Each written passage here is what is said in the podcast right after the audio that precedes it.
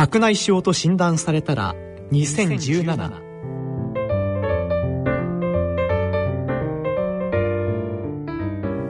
皆様ご機嫌いかがでしょうか？山本舞子です。白内障と診断されたら20172回目となる今回は最新の多焦点眼内レンズ事情と題しまして東京歯科大学水道橋病院眼科学教授のビッセン宮島博子先生にお話を伺ってまいります。ビッセン先生今週もよろしくお願いいたします。よろしくお願いします。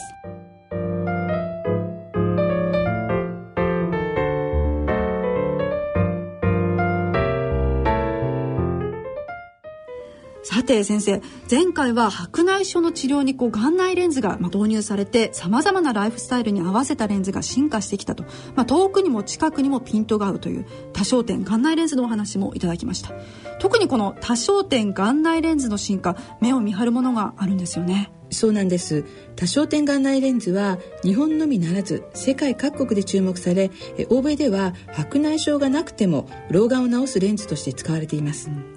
このように需要が高くさらにいいものを目指して各社で開発が進められてきました。単焦点眼内レンズと異なり多焦点眼内レンズは2箇所にピントを合わせられるわけですが、うん、1つのピントは遠くでもう1つは近くになります、はい。はい、最初に登場した多焦点眼内レンズは近くの距離が手元30センチでした、えーこれはあの通常新聞や本を読む距離なんですけれども、うん、この距離では近すぎる場合があってその後40センチ50センチにピントが合うレンズが開発されてきました。例えば体格の大きい方は腕も長いので40センチぐらいがいいとかパソコン作業が多い方は50センチくらいがいいとか、患者さんのライフスタイルによって近くの焦点距離を選ぶことができます、うんまた卵子がある方は卵子を矯正する透力機能が追加されたものも開発されています。このように多焦点眼内レンズは進化し続け眼科医のみならず患者さんからも高い評価を得ています。日本でも年々多焦点眼内レンズを使う眼科手術施設の数が増えています。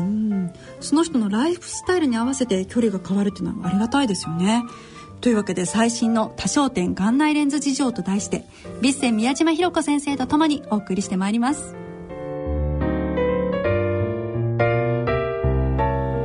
白内障と診断されたら2017この番組は AMO ジャパンの協力でお送りします。白内障と診断されたら2017 2回目の今回は最新の多焦点眼内レンズ事情と題し、東京歯科大学水道橋病院眼科学教授のビッセン宮島博子先生にお話を伺ってまいります。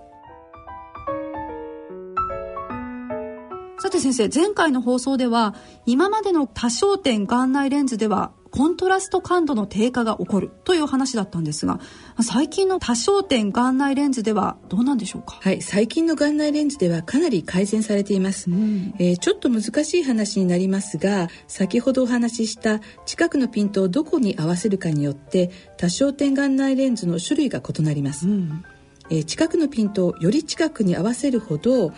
焦点眼内レンズに入れる加入度数が大きくなり、えー、そしてコントラスト感度の低下が大きくなります。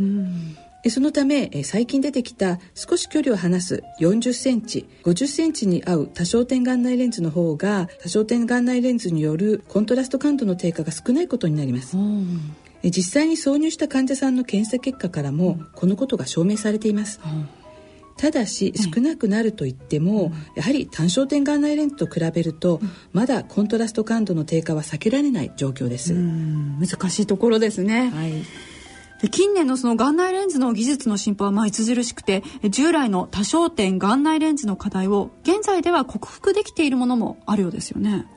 はい、えー、従来の多焦点眼内レンズの課題であったコントラスト感度の低下や、うん、夜間のハローグレアこれを抑えたタイプのレンズが出てきました。ええ。このレンズは特殊なレンズデザインを用いることで色収差を調整して、うん、コントラスト感度の低下を最小限にしています。色収差って何何のことですか？各ですね色っていうのはこうピントが合う距離が変わってるんですね、うん、目の中で。これをこのレンズで調整して一箇所にきれいに合わせるとい。うことなんですね。はい実際にですね実験的に夜間の見え方を比べる実験でも今までの多焦点眼内レンズより明らかにハローやグレアが少なく、うん、単焦点眼内レンズのレベルに近くなっています。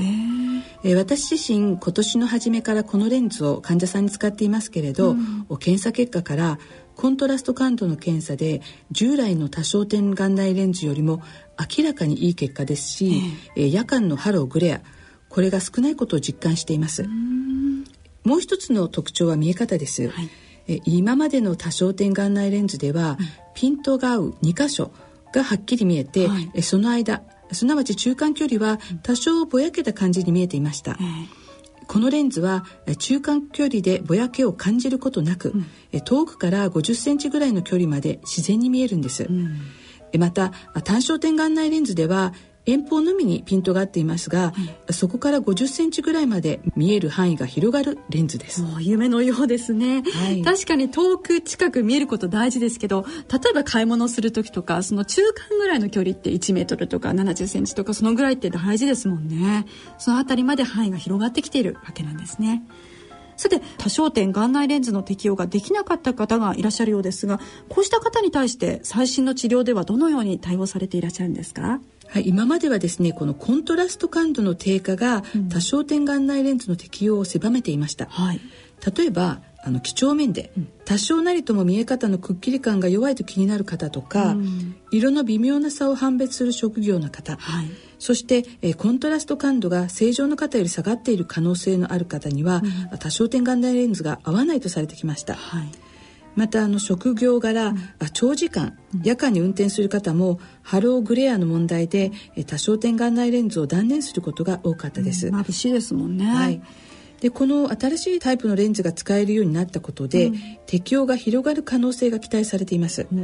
例えばですねあの近視が強くてレーシックを受けた方は、はい、角膜を削っているのでもともとコントラスト感度が低下していることがあります。うん。またあの緑内障の方も程度によってはコントラスト感度が低下しています、うん、えこのような方が多焦点眼内レンズを希望する場合、うん、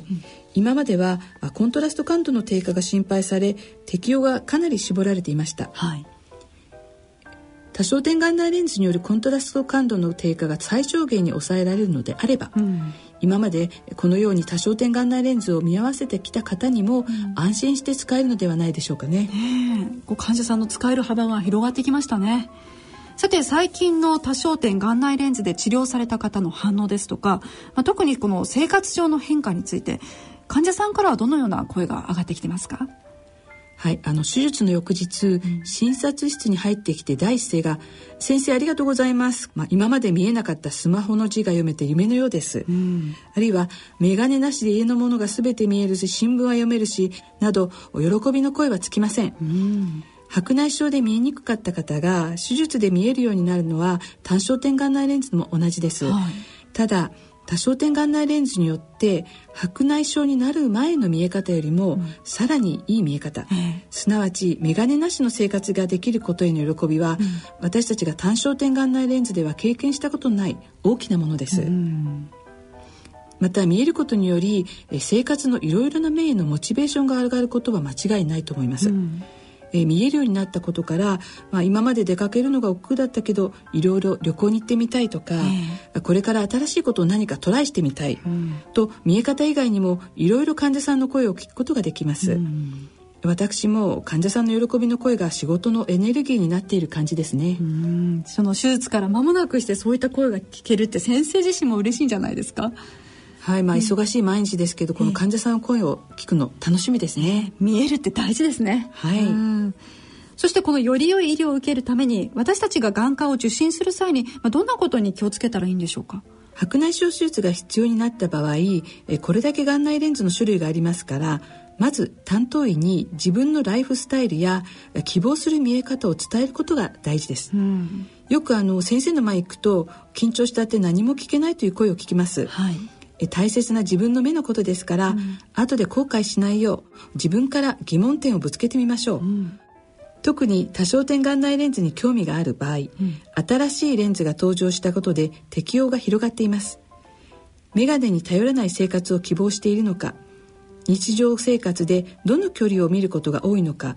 など受診する前に自分自身の希望を整理しておいてもいいかもしれません。そうですね。例えば趣味だったりお仕事だったり、まあ、見たい距離そして運転する頻度なんかも大事ですよね。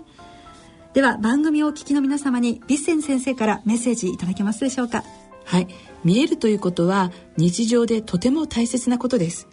現在技術の進歩で白内障手術は屈折矯正手術と言われるほど今までの近視遠視乱視そして老眼も治すことができる時代になりました。私が眼科医になった頃は眼内レンズがなかったので手術後には厚いレンズのメガネやコンタクトレンズが必要でした。その後眼内レンズが登場して画期的な進歩を遂げましたが今は眼鏡をかけて見えればいい時代ではなく、眼鏡なしでどのように見えたいかまで考える時代になりました、はあ、より良い見え方すなわちクオリティオブビジョンはより良い生活クオリティオブライフ QOL につながります、うん、白内障手術が必要になったらぜひ今日の放送を思い出し担当医と一緒に自分に合った眼内レンズを選択してください、うん。先生に話一度聞くのも大事かもしれませんね。そうですね東京歯科大学水道橋病院眼科学教授のビッセン宮島博子先生に今日はお話をいただきました。ビッセン先生どうもありがとうございました。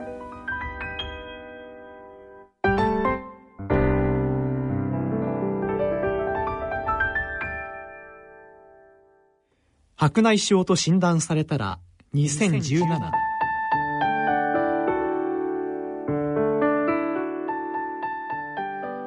白内障と診断されたら2017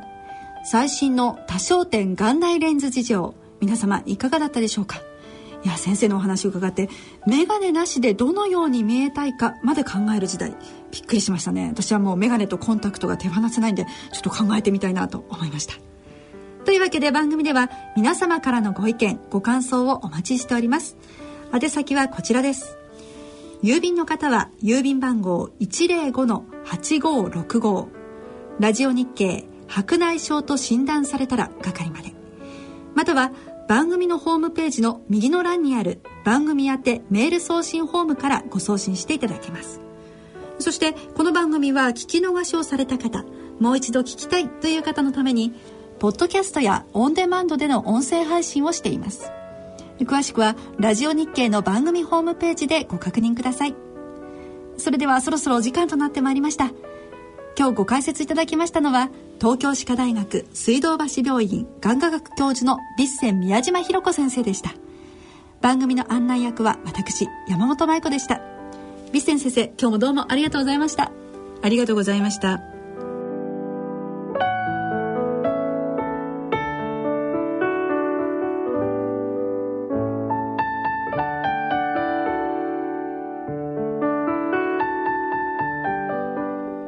白内障と診断されたら2017この番組は AMO ジャパンの協力でお送りしました。